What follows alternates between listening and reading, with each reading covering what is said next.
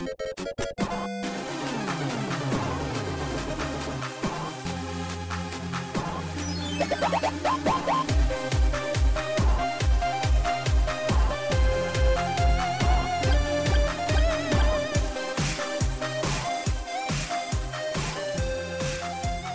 to So Many Bits. I'm your host, Bill Nielsen, and joining me from this palatial VoIP line once again, in the middle of the internet, is Cliff Murphy. Cliff, how are you? Hi, Bill. I'm doing pretty well, pretty well. It's nice to talk to you again. It's good to talk to you too. Yeah, it's uh, pretty hectic down here. You know, it's uh, about to be winter. The temperature is dropping. So, uh, you know, in, in balmy Toronto, though, I'm sure things are, uh, you know, heating up. Yeah, you know, it's it's uh, not too too bad here. Uh, as we're talking, I'm in anticipation opening up a new tab and typing in Celsius to Fahrenheit, and now I think we can continue this conversation.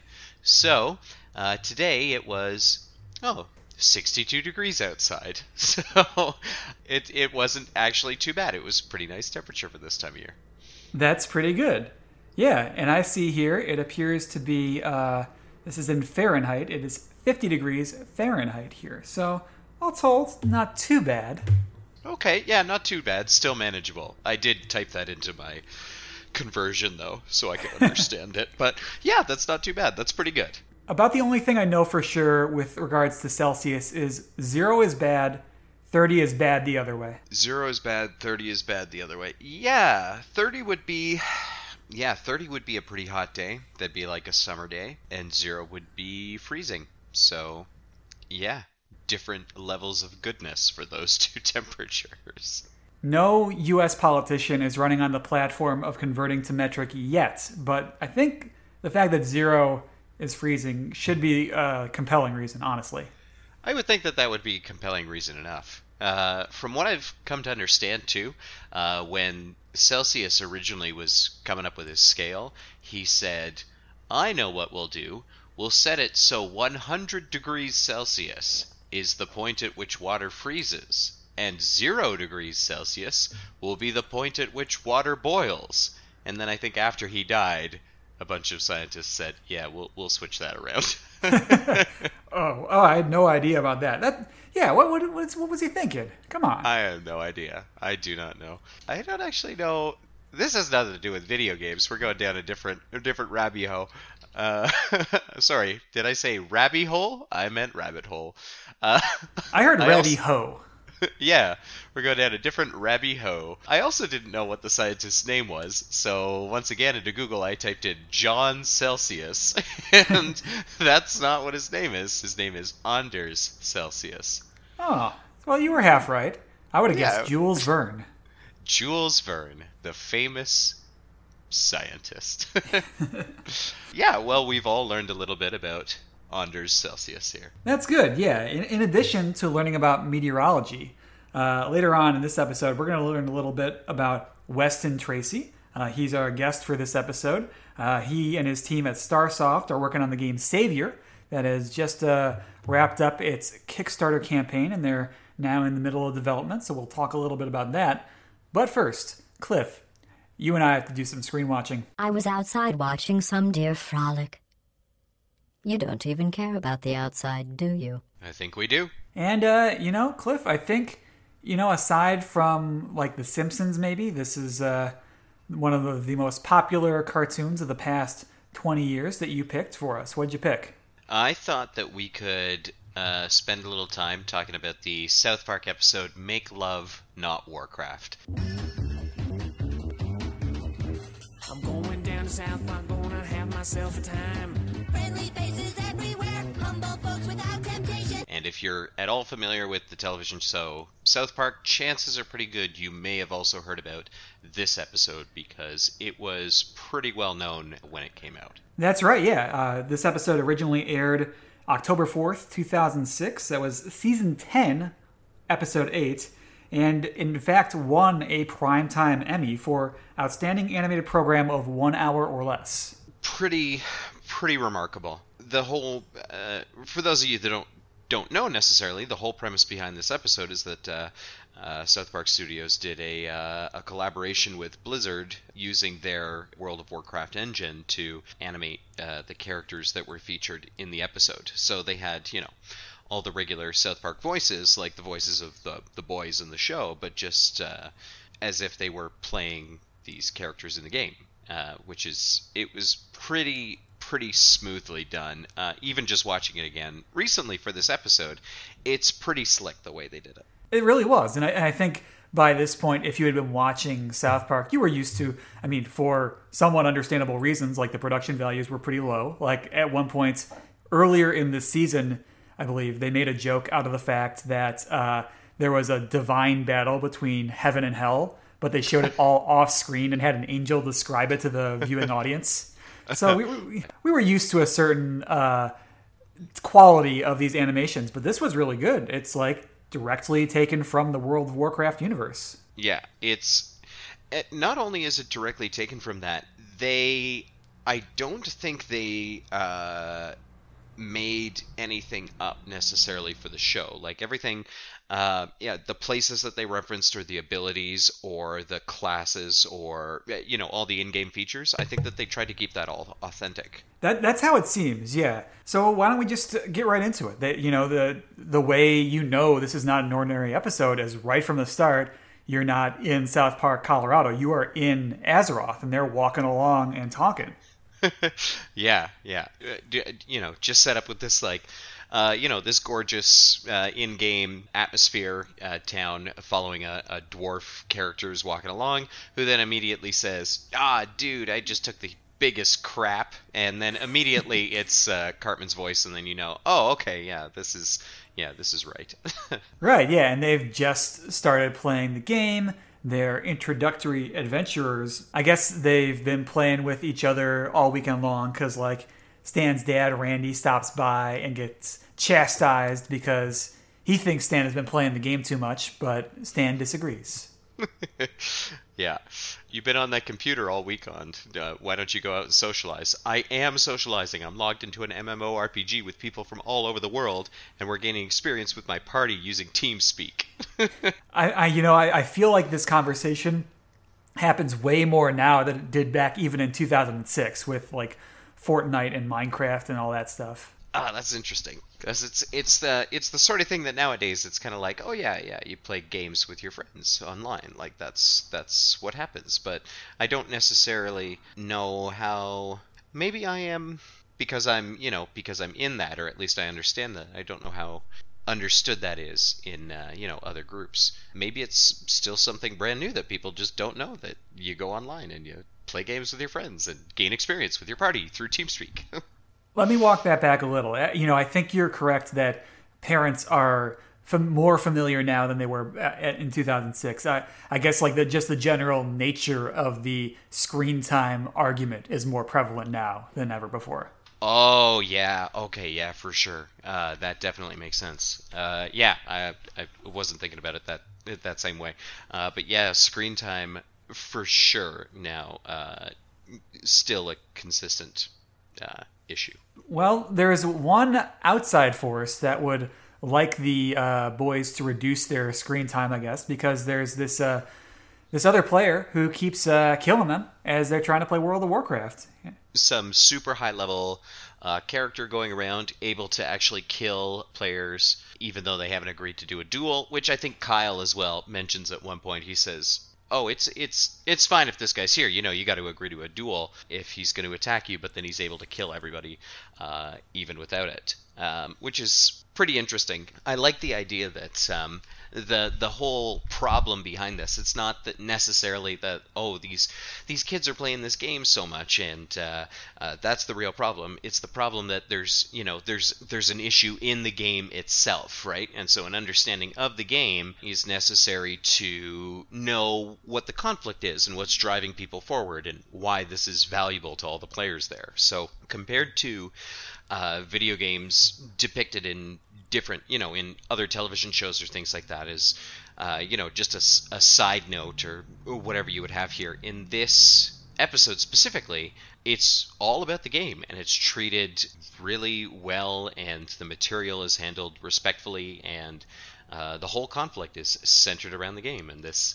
Uh, this guy who's killing characters, which is real super super cool. Yeah, and, and I think that one thing that has maybe made me drift away from South Park over the years is like I feel like in more recent episodes, the kids are just Trey and Matt. Like they just say whatever Trey and Matt would say now.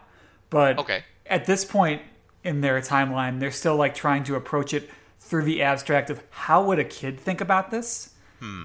Like their first reaction to trying to this uh, this griefer harassing them is to get a bunch of other kids to come play the game with them and to try and beat up this griefer together. Yeah, that's uh, that is a real good point. Because what's a kid gonna do in this situation? They're gonna get all their friends together, and they're gonna go and try and do it all together. and that ends up being completely fruitless. Like they they strategize together, but they the griefer ends up killing them all, even Kyle's baby brother Ike. no, Ike, no. Don't Uh, gank the baby. is that what he says? I wish no, they they should have had him say that. That's that's our uh, writerly edit for this episode that aired 13 years ago. He, he should because you know he says don't kick the baby. He should have Yeah. said don't gank the baby. Yeah. Well, let's hope that they uh, go back and retroactively uh, add in that small change. I think that'll make it just a little bit better. Maybe instead of getting that regular Emmy, uh, they'll get a, a, a slightly nicer Emmy. You know, they try and kill this guy, and it doesn't work. And the kids become very discouraged, and Cartman comes up with the idea by saying, he's a very high level, and we can't kill him because we're not a high enough level. And Cartman says, "But what if we were a high enough level?" and uh, they say we can't get to a high enough level because he's not letting us finish quests. And Cartman says that's why we stay in the forest killing boars. And at this point, it's it's classic Cartman here because it's a stupid plan that he's really thought out very well. Uh, Kyle says boars only give you two experience each. Do you know how many boars we'd have to kill in order to get that high, high of a level? And Cartman says yes, and reads out some number that starts with 65 million. and then he's done the math to figure out how long it would take, and it would take about seven weeks worth of playing, in factoring in three hours of sleep a night. and that, now that they've uh, established that, it launches right into their training montage when they're playing this game more and more and more, and it's set to live to win behind. Uh, and you just see the kids all like training and very like just epic training montage cuts to in-game scenes when they're just killing boars in the forest and uh, people at blizzard who are actually getting excited saying oh they've gone up 30 levels in the past week these kids must have absolutely no life Right, yeah, because like as an opposite of the tr- traditional montage, the kids' condition is like degrading. Like they're getting acne, they're getting heavier. They're like they're, and it's like in c- comparison to like so you see sometimes the griefer you see like who is actually playing as that character, and they're an overweight middle-aged man. Now the kids are like beginning to look more and more like him as they play more. well that's the only way to win the game is you have to become this guy who has no life Uh, I do I do like that observation too. I didn't notice it, but yeah, and normally in a training montage, you're going to expect people to get better and more like fit and more you know capable. And these kids are getting more more capable in playing the game, but their physical appearance is getting worse and worse and worse. Right, right. And my only regret for this scene is like they have this song montage that I think originally came from Team America World Police.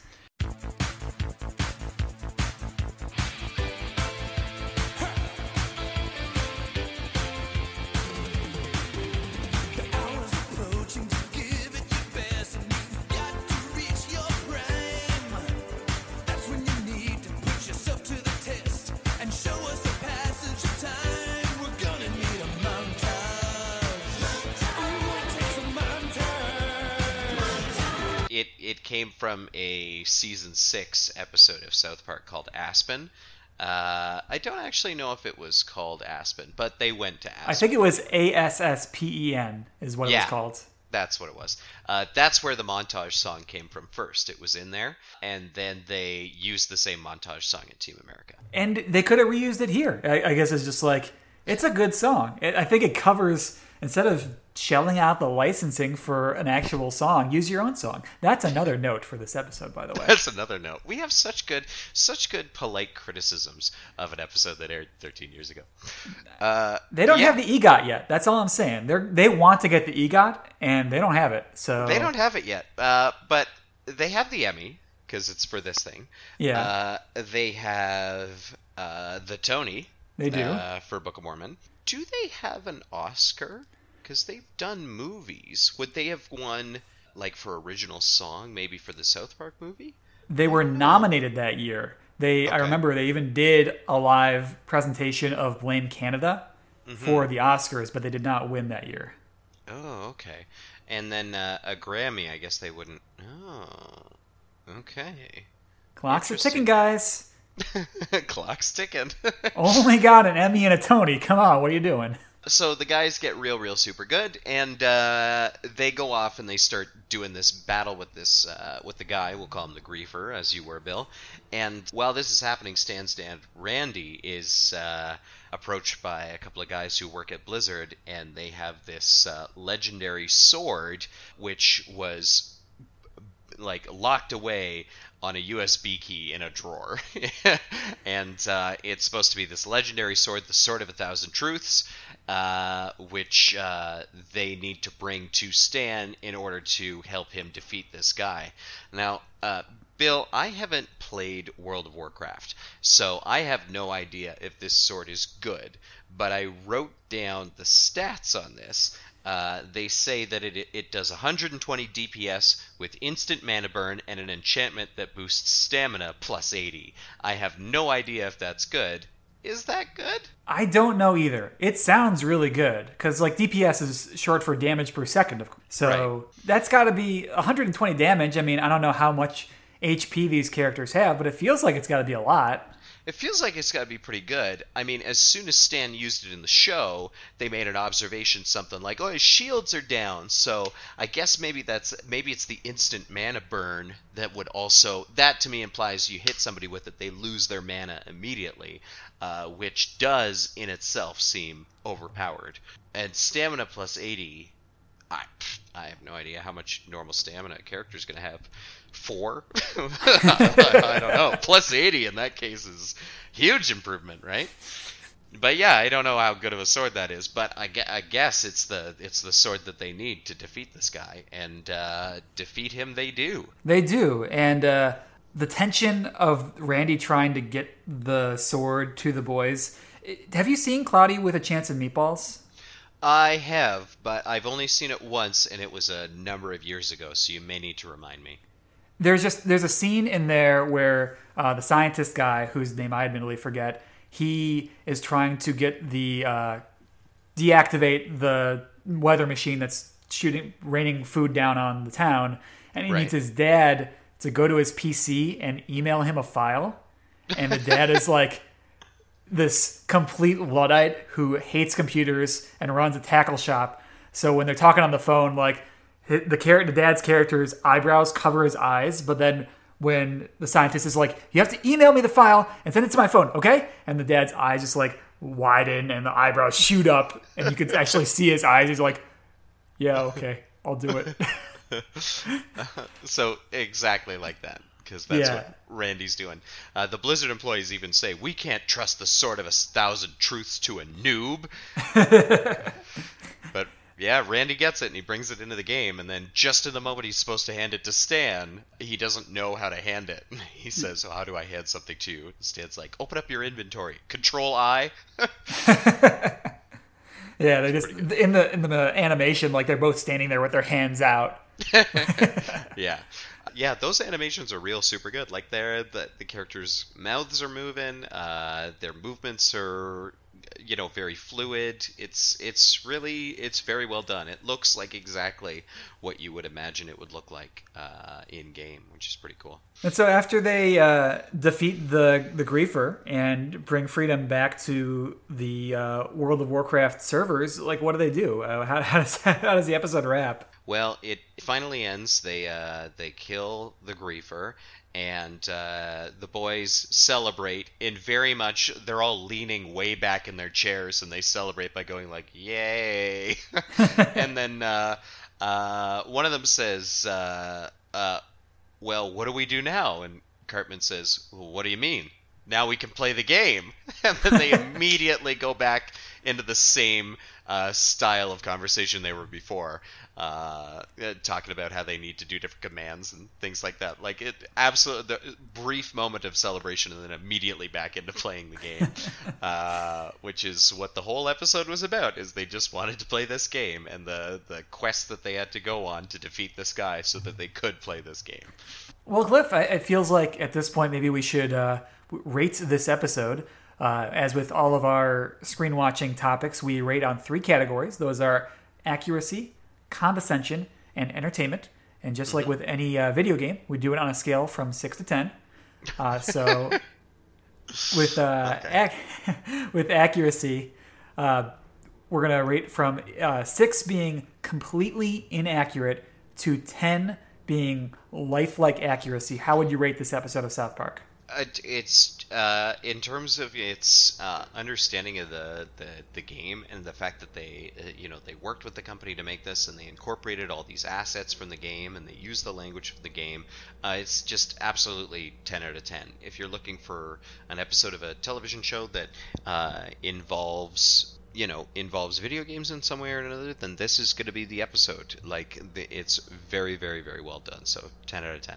Yeah, I mean, a, a 10, it has to be a 10. This is, uh, I mean, with the South Park typical humor in there as well. I mean, this is as much of an integration of a video game into a uh, episode of any TV or movie that you'll see.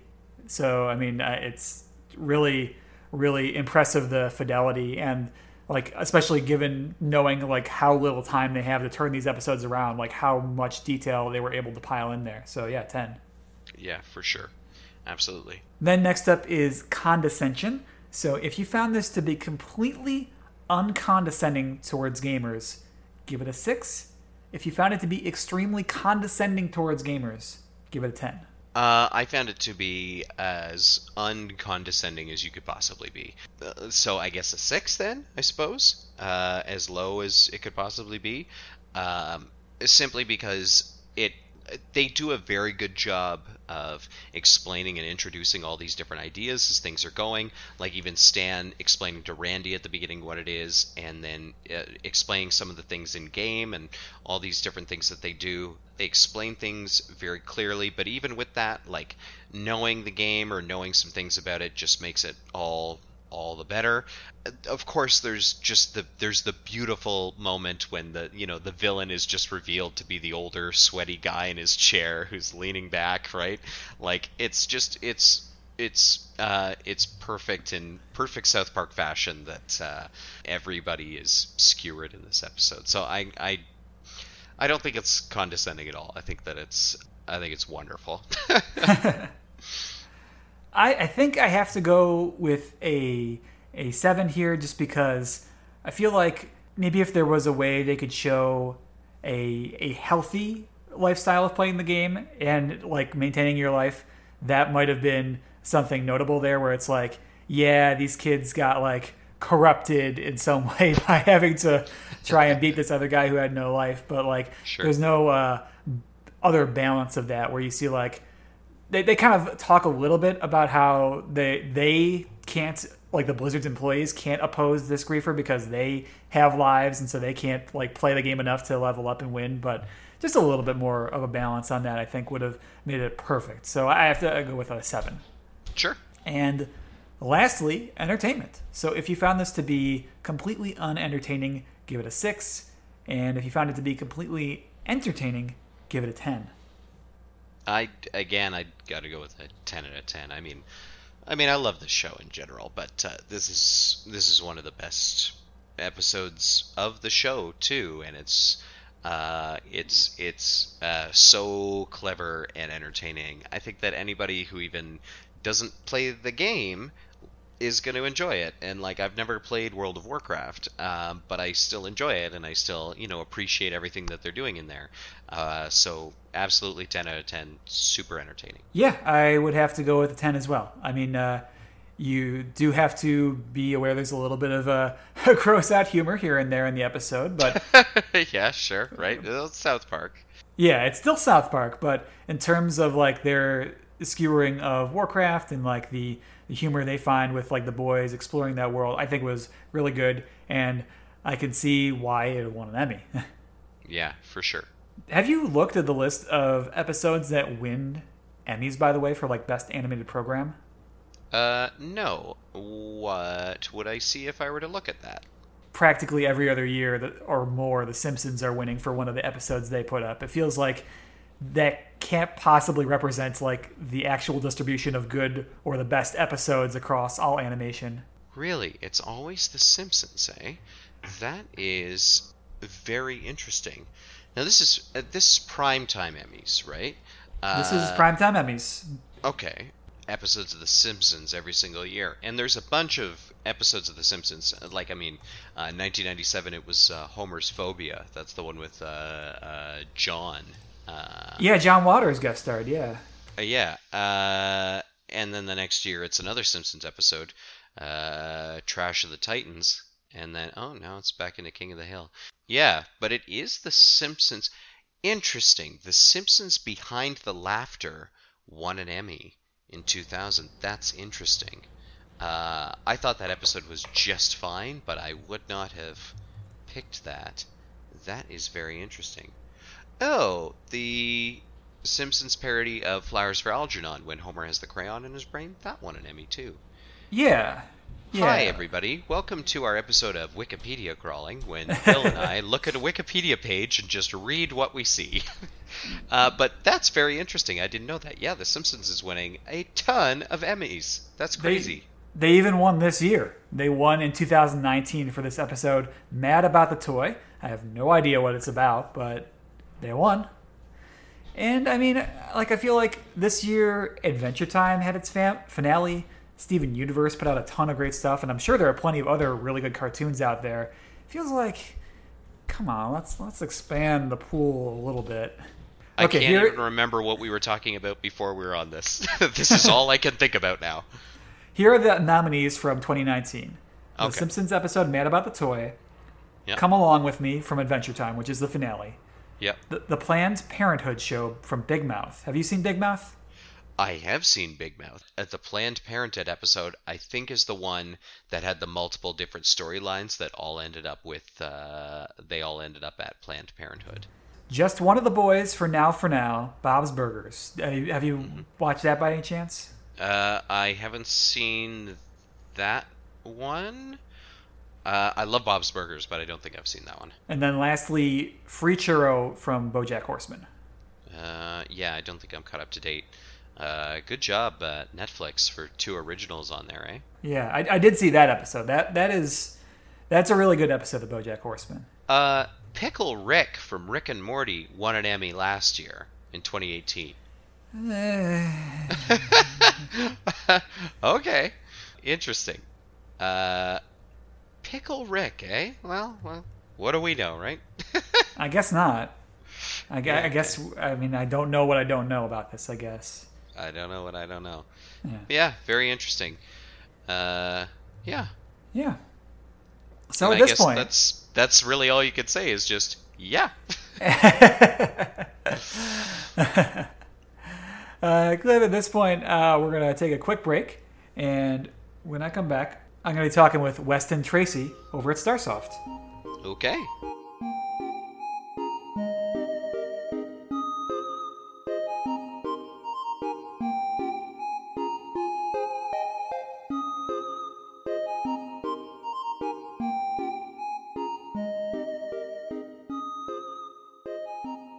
And we are back from break. Joining me on this palatial VoIP line in the middle of the internet is Weston Tracy. Uh, Weston is the project lead over at Starsoft Entertainment on their upcoming game Savior.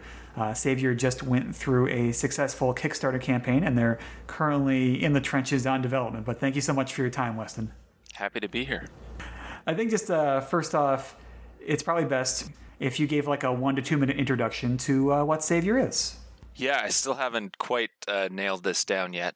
Savior is a Metroidvania, a 2D action platformer, and it's a game about repairing a broken world. Uh, you play as a young woman with sort of innate parkour and combat skills, but have no memory or idea of how you fit into this world.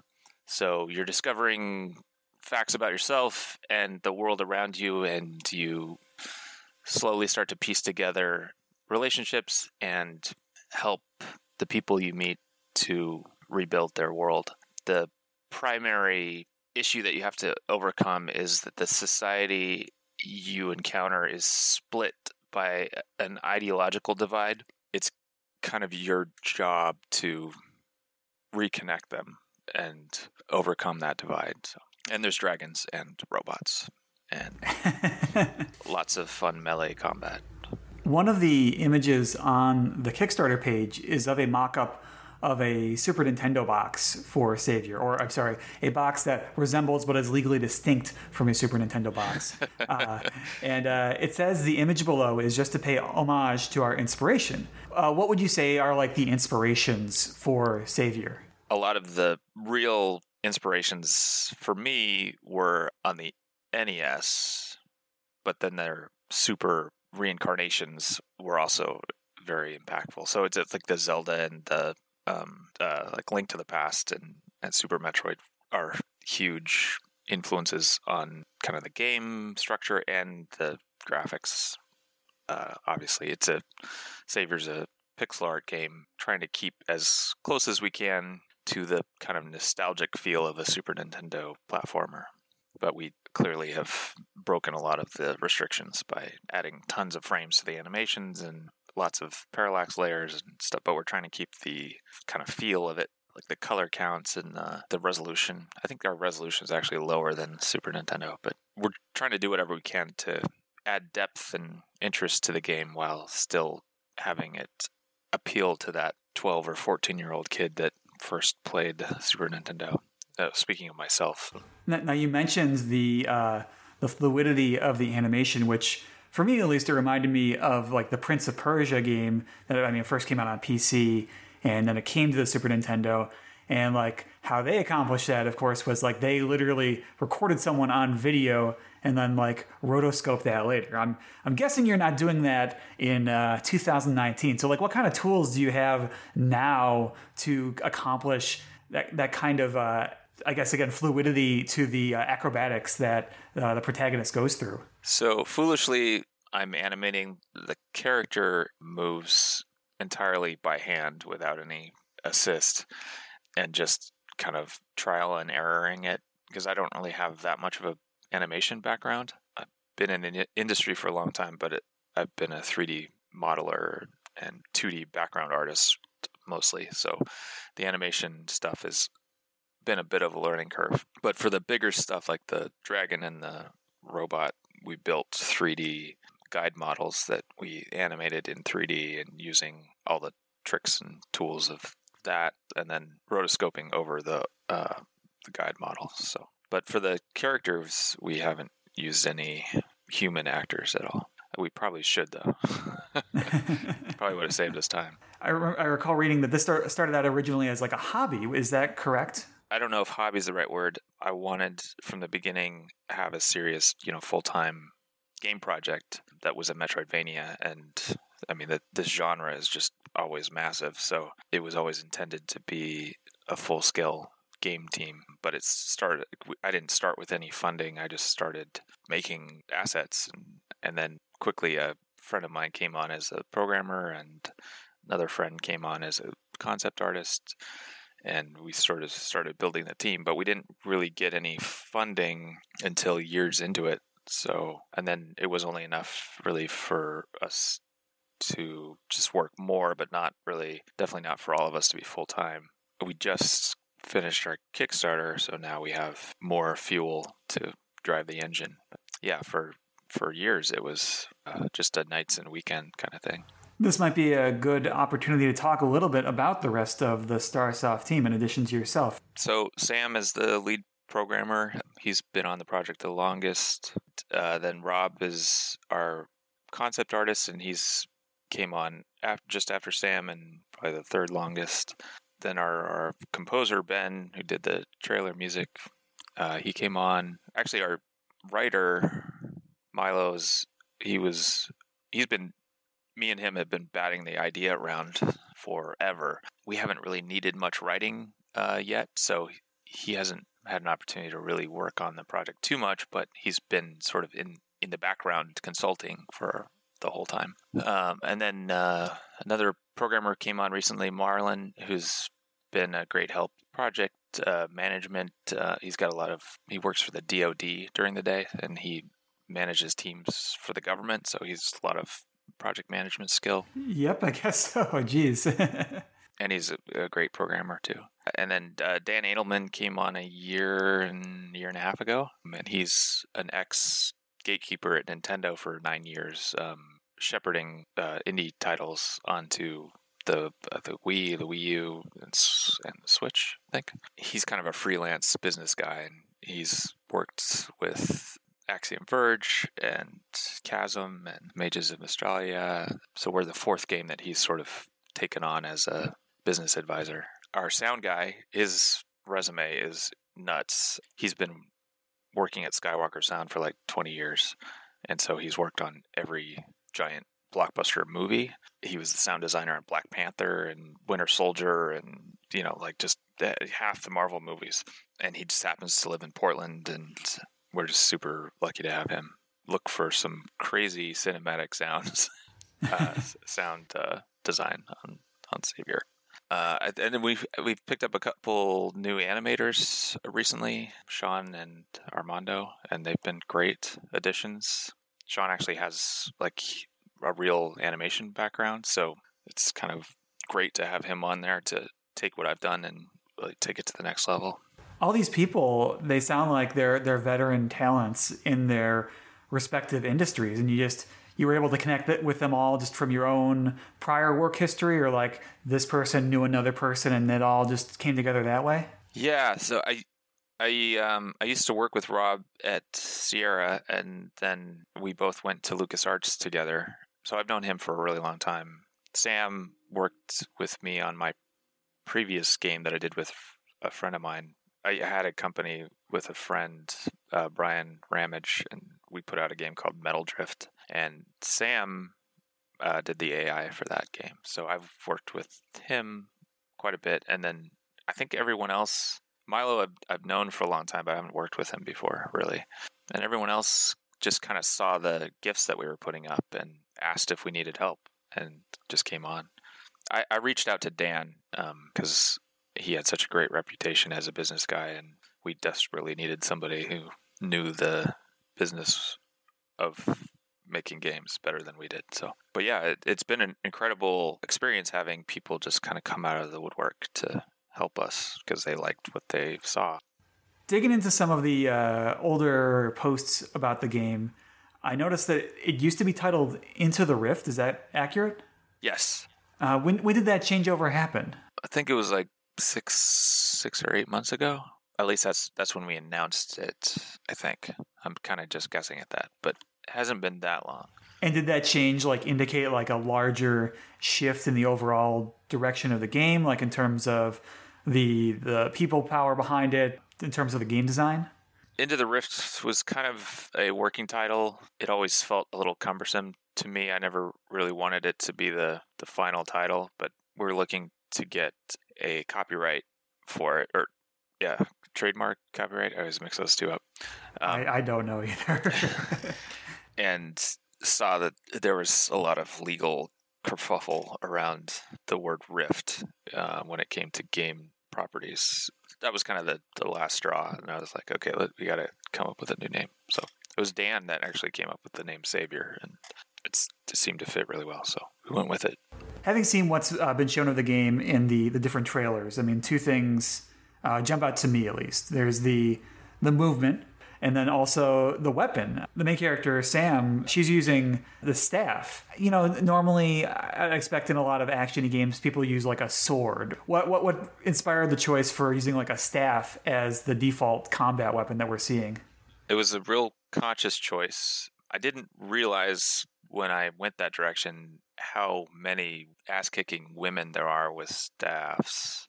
I come from a background in Aikido, which is a sort of non violent Japanese martial art, but staff is one of the weapons, or maybe not, not non violence, not the right word, uh, defensive. It's like about using your opponent's strength against yeah, them, right? you- step one is getting out of the way. Step two is kind of going with them in the direction they're going, and then step three is kind of leading them in a new direction that often involves a wrist throw. but I wanted I wanted the hero of the game to not kill anyone, and so the real influence for the decision comes from the stereotypical Shaolin monk who uses a staff and specifically because it's not a necessarily a lethal weapon. I mean, you could do a lot of damage, but if you hit somebody anywhere, you know, but the temple, you're not going to kill them. You're just going to dissuade them from attacking you. you know, I like the the Batman and Superman uh, ethic of not killing your enemies. And a big part of Savior is like everybody is savable. Like you can talk to them and figure out where the divide is and reconcile. Like everybody in the game that's hostile to you at the beginning, you can turn uh, turn into a, a an ally or friend. And if you kill them, that makes it pretty difficult. So it's in service of the overall plot and theme of the game. there's the what appears to be the end of the trailer like it, it reaches a crescendo and then afterward it has uh, sam like helping the other enemy soldier up and it's like oh okay that, Yeah. that's different i didn't expect that direction for the game one of the things that we want to do that, that I haven't seen much, if at all, in this genre, or maybe much in games in general, is just that NPCs will kind of keep track of their interaction with you, and they'll change their their behavior towards you. So if you knock them out and they see you again, they're going to be enraged, and then if you knock them out again, then they're going to be wary. That's that's one path. You could just like beat them into submission. Uh, another path is you can let them wear themselves out. Different paths will, will lead to the opportunity for a conversation, and then we'll have very simple and uh, sort of utilitarian dialogue trees where you can win people over and get new information, and, and there'll be a number of payoffs to having conversations.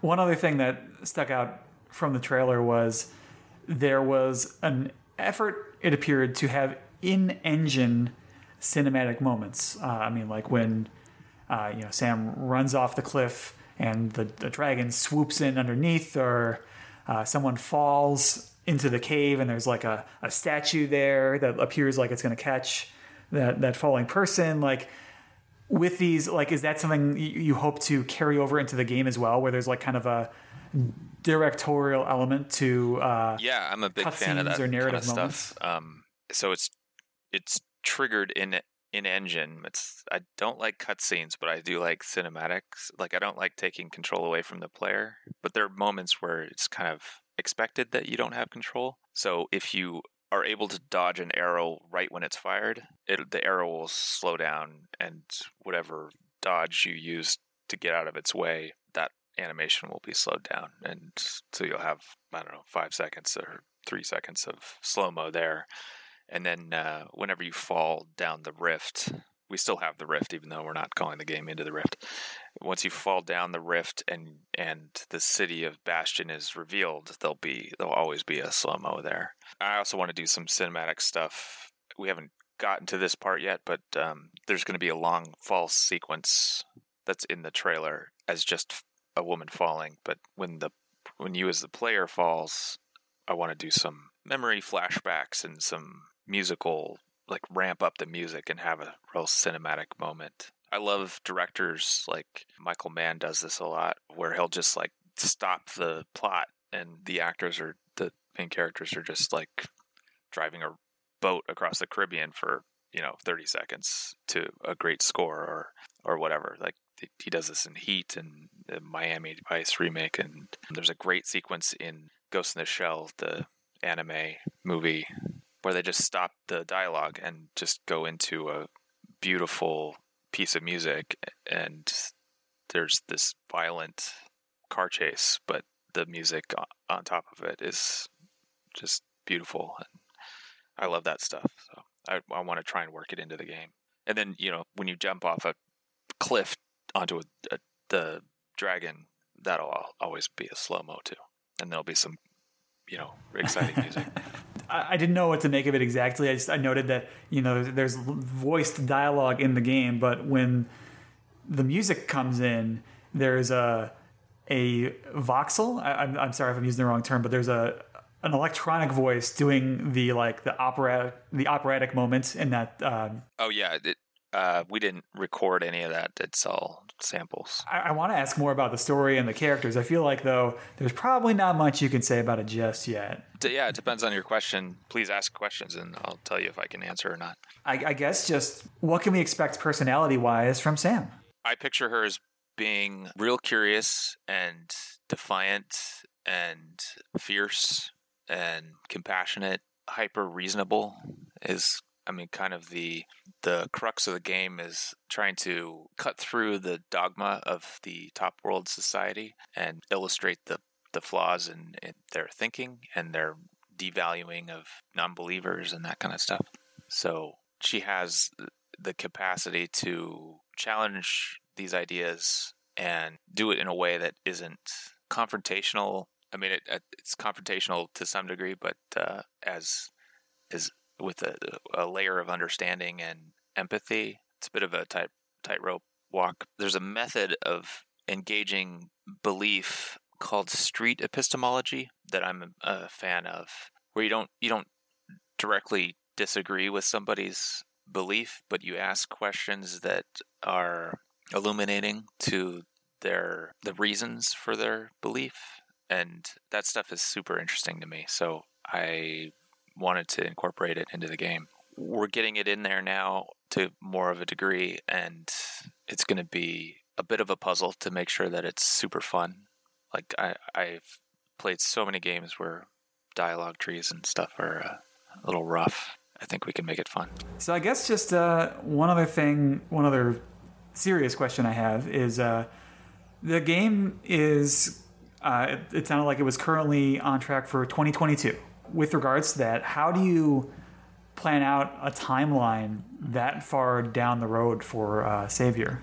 I have a 90 page design doc and I have a lot of the big picture stuff sort of r- roughly mapped out. I like to sort of give myself arbitrary um, constraints like we're going to have eight zones and you know so many bosses and so many quests and then just restrict the game to that so that makes it easier to come up with a a schedule and a budget. But uh, I bet the nature of good d- game design I think is is that it's fairly spontaneous and yeah, you, you don't really know where it's going to end up because some things are going to work once you actually put them together and and some things aren't. And you just unless you're a, some kind of super genius like i think i definitely need to play things and feel it and see if it's worth working or not and then i need other people because i'm way too close to the project i need other people to weigh in and then reevaluate but we we do our best to evaluate the the budget based on what what information we have and we know what games like this size cost generally and how long it takes generally given the number of people we have and uh, it's a bunch of different factors and there's a lot of spreadsheets and a lot of talking to each other because we all have different backgrounds and different experience so yeah i think things will will definitely change somewhat over time but we think 2022 is pretty safe but who knows lots of things can happen in two or three years Absolutely, yeah. Well, we will look forward to seeing how the project grows, and I'm sure you're going to definitely still be in touch with people as things develop. we, we're going to be doing monthly um, backer updates for Kickstarter backers for sure, and then that'll trickle out to Twitter and Facebook. I guess half the fun for us is being able to show stuff that we're working on. Now, before we uh, bring this, this uh, chat to a close, I did have a couple final questions. First of all, one of the stretch goals listed on the Kickstarter was a dancing minigame. And so I, I don't know if that's still something you might explore down the line, depending on how things break. But can you tell me how you imagined that would work within the game? I've been dancing salsa for like 20 years. So I, I'm a big fan of dance. I would love to have a salsa minigame, but I th- that would be an, an, another level of complexity. But so the idea was that you'd go into a, a secondary control scheme when you hit like the dance buttons, and then it would be just a kind of context sensitive input model. And then depending on when you launched each move, you'd get points based on how close to the beat you were. And then we set up a scoring system based on what moves worked together with other moves and like we'd weight it based on how much you used some moves and there'd be a couple different metrics that would determine how how good you were dancing and then i think the fun part would be having people react to your skills and then the, uh, uh, having a dynamic music track that would change based on how well you were dancing. So you get new instruments would come in as you demonstrated your your mad skills. And i i, le- I love the idea of like some soldier coming up to you with like a lot of hostility and then you just start doing your your thriller recreation and you know totally diffuse the situation I mean, you just have to be careful because, I mean, you know, this is, you were talking about how you don't want this to be a game where people can die, but I mean, a severe enough dance move can cause someone else's soul to escape from their body. So just, uh, I, it, it would be tough, is what I'm trying to say. That's my, that's my uh, two cents, my design theory. you got to be careful And lastly, uh, these this is a, a set of uh, questions I ask all of my guests on the podcast because I feel like there's a shared community knowledge of Pokemon on some level. Either you've played the Game Boy games, or you watched the anime. Uh oh, or you've played Pokemon Go. Well, we'll we'll get through this together. Uh, so okay if there was one Pokemon you could have as a pet, one Pokemon you could be, and one Pokemon you could eat, what would they be? i'm embarrassed to say this is gonna this is gonna destroy any street cred i might have had but i'm i think i'm only aware of pikachu Well, would you be okay having Pikachu as a pet? I think so. The lightning would probably get uh, frustrating. That's I've had I had every pet you can imagine uh, growing up, so now I'm kind of I've I've pet P- PTSD. But yeah, a talking shock mouse would be a pretty awesome pet. I actually had a chinchilla as a pet, which seems like the closest thing to Pikachu. Did the chinchilla ever say chinchilla to you? No, no, it would just bite me anytime I tried to touch it. It was not actually a great pet, but it was very soft. This is going to be a very nice Pikachu that does not bite, does not shock you. It's very, very gentle. Yeah. Yeah, sounds good. I although I, I'd have to pick a different um, Pokemon to eat because you, you don't never want to eat your pets. No, no. And, and if you like, you could eat the byproduct of a Pokemon as well. For example, like, uh, you know, there are cow Pokemon. There's like a Miltank or that makes milk. Oh, there you go. Yeah, I'm a big fan of milks. I'll, let me go with that one. All right. And you could be a Pikachu too, or you could be there. There are lots of different options. You could be a floating sword. There's a floating sword Pokemon. Is there one that just like sits and doesn't do a whole lot? Yes, there is. It is called Slaking. It is a. It looks like a giant sloth, and in the game, its mechanic is it can only do a move every other turn. That sounds like me. All right. I get a lot done, but I don't move very much.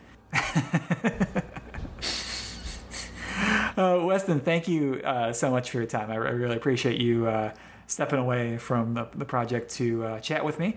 Uh, if you want people to get updates on the game or just to connect with you, uh, how can they do that? Uh, yeah, so Twitter's a good place to go. I am Weston PDX on there uh, for now. We're still trying to get a name that's more related to Starsoft or Savior, but uh, Weston PDX is what I'm called on there now. And then um, if you search for, I think it's Facebook slash Savior Game on Facebook, and then we have a Patreon. That's Patreon slash Starsoft. Any of those? Yeah, that's right. If you, if you missed out on the Kickstarter campaign and you would like to still financially uh, support this project, Savior, yeah, you go to Patreon and, and you have a uh, contributions there, and you're doing like dev blog posts there too, right? We've taken a break when we did the Kickstarter. I I wasn't updating there so much, but uh, all the all the uh, contributions we get from Patreon we will count towards our Kickstarter uh, backer rewards. So the accumulated monthly contribution will also get you demos and a very high res map of the world at, at different levels. So yeah, check that out. Awesome. Thank you so much for your time. Yeah, thank you.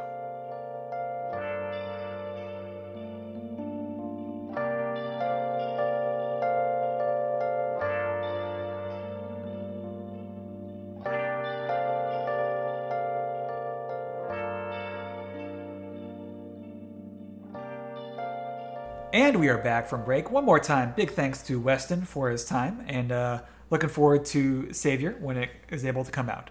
Cliff, at this point, usually we're about to wrap up the episode, but there is there is one more thing we have to handle here. I think it is something that you are legally entitled to do. It is within my rights to exert control over the podcast to have one Bill's Magic Minute per episode. Okay, well, uh, everybody knows that I am good at going to new tabs and opening up something. I'm going to open up a new tab and type in one minute timer. In one moment. Cliff, I have 26 seconds to talk about my topic. This card, magic card Oko. So I am Okay. ready when you are ready. All right, uh, let's see, 26 seconds. Okay, I'm putting it on the clock. Okay, whenever you're ready. Oko was a mistake. It's clear now, based on its performance in Modern and Pioneer, in addition to Standard, that Oko should not have been printed so powerfully, and I am concerned that it leads to a couple of bad tendencies. Either it is an intentional power level creep caused by wizards, or it is going to lead to more bannings coming down the line. Now, at this point, no one has chosen to ban Oko. And I'm sorry, Bill. I'm sorry. That's 26 seconds. You're out of time. I'm afraid Oko is now mandatory for all future Magic decks, and you didn't get your argument in there in time. I'm terribly sorry. Damn it. All right. Okay. Uh, what does Oko do, may I ask? I don't necessarily. Oko is a three mana planeswalker. It mm-hmm. has four loyalty, and it mm-hmm. has three abilities. Mm-hmm. One ability is plus two, create a food token. And a food token is an artifact you can pay two and sacrifice to gain three life. Oh, okay. The second ability is to plus one, and it will turn any creature or artifact on the battlefield into a 3 3 elk creature with no abilities. Uh, any creature on the whole battlefield, including opponents? Yes. Okay.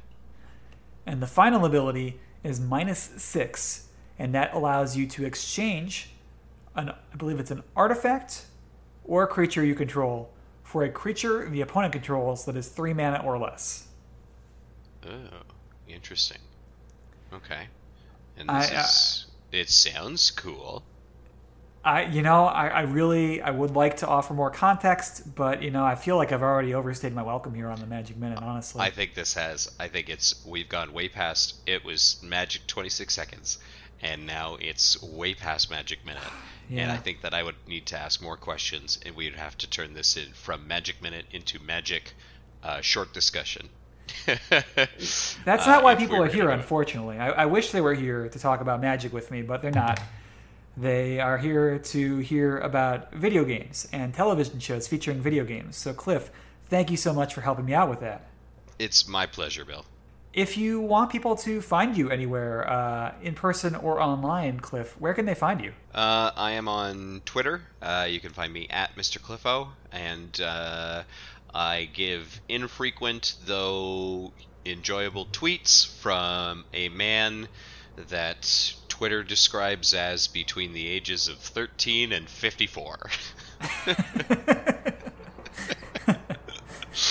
Uh, yeah, just at Mr. Cliffo is pretty good. Well, uh, as for us, we can be reached by email at so many bits podcast at gmail.com. Like us on Facebook, we're so many bits on there. Follow us on Twitter and Tumblr at so many bits. Subscribe to us on iTunes. Please rate and review or download from Simplecast, from SoundCloud, from YouTube, or stream on Spotify. We play games twitch.tv slash so many bits Wednesday and Thursday nights, 8 p.m. Central Time. Wednesdays for Magic the Gathering Online or MTG Arena. Thursdays for a variety of different games. Recently, I've played uh, Doki Doki Literature Club. I've played uh, the Sega Genesis Mini. I've played Control. So, you know, a bunch of different games on there. I'm also uh, present on nerdalogs.com, so check out my podcast there, plus a bunch of other great nerdy podcasts. And lastly, thank you very much for listening. Have a great summer. All right, so Oko, the thing that makes Oko so dangerous is that it really limits how much you can uh, spend mana wise on playing a threat because if you play something that costs like six mana and it's big and beefy and it's got cool abilities, and Oko costs three mana and turns it into a 3 3, then you lose out on a lot of uh, what's known as tempo, where basically you spent more to do your thing than your opponent did, which is not Yeah. good. No, you're you're investing more money and then you're losing opportunities there. You're basically burning things as a result of that. That makes sense. And like on top of that, it can just even if you just leave it alone, it can make a food, and then it can make the food into a three three. So every other turn, you're getting a three three, and that just that can be pretty potent on its own. And like the fact that it's so inexpensive and that it's got that high loyalty. So four is pretty good loyalty for a planeswalker already. And then the first time you activate it, it's going to be at five or six. That's going to Yeah. be like require multiple attacks or like a pinpoint removal spell. It's it's difficult to interact with. Interesting.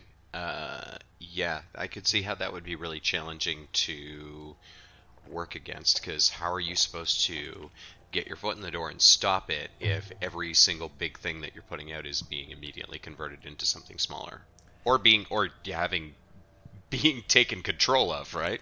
Right? Yeah, you, you could even do that. You could steal your opponent's thing. Mm-hmm. Yeah, that seems like that would be really frustrating. None of this is going in the podcast, is it? No, no.